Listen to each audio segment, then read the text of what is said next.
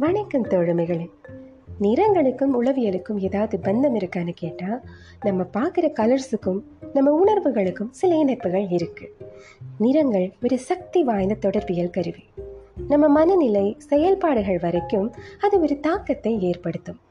ஒரு சில நிறங்கள் உயர் இரத்த அழுத்தம் கண் சோர்வுன்னு உடலியல் எதிர்விளைவுகளில் கூட மாறுதல்களை உண்டு பண்ணும்.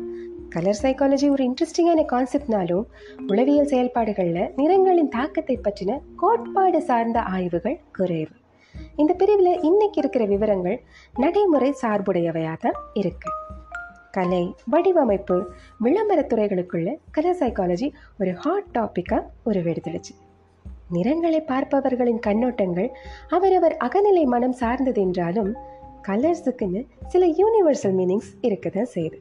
எகிப்தியர் சீனர் பண்டைய கலாச்சாரங்களில் நிறங்களை குரோமோதெரப்பி என்னும் குணப்படுத்தும் சிகிச்சை முறையாக பயன்படுத்தி இருக்கிறார்கள் இன்றைக்கும் முழுமையான அல்லது மாற்று சிகிச்சை முறையாக பயன்பாட்டில் இருக்கும் இந்த சிகிச்சை கலராலஜி லைட் தெரப்பி என்றும் குறிப்பிடப்படுகிறது.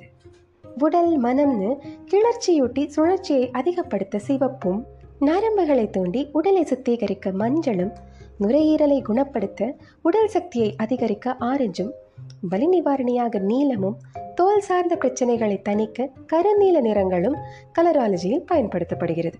எனினும் நாம் உட்கொள்ளும் மாத்திரைகள் திருவிளக்குகள் சாலை குறியீடுகள் சீருடைகள்னு நம்ம உடலியல் உளவியல் செயல்பாடுகளில் நிறங்கள் ஒரு தாக்கத்தை ஏற்படுத்தி கொண்டு தான் இருக்கிறது.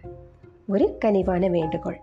நம்மளை சுற்றி இருக்கிற கலர்ஸோட இம்பேக்ட் பற்றி நம்ம பெருசாக யோசிச்சுக்கலைனாலும் அவசர அவசரமாக காலையில் ஆஃபீஸ்க்கு போகும்போது உங்கள் முன்னாடி ஒரு வண்ணத்து பூச்சி பறந்து வந்தால் ஒரு செகண்ட் அதை ரசிச்சுட்டு போங்க.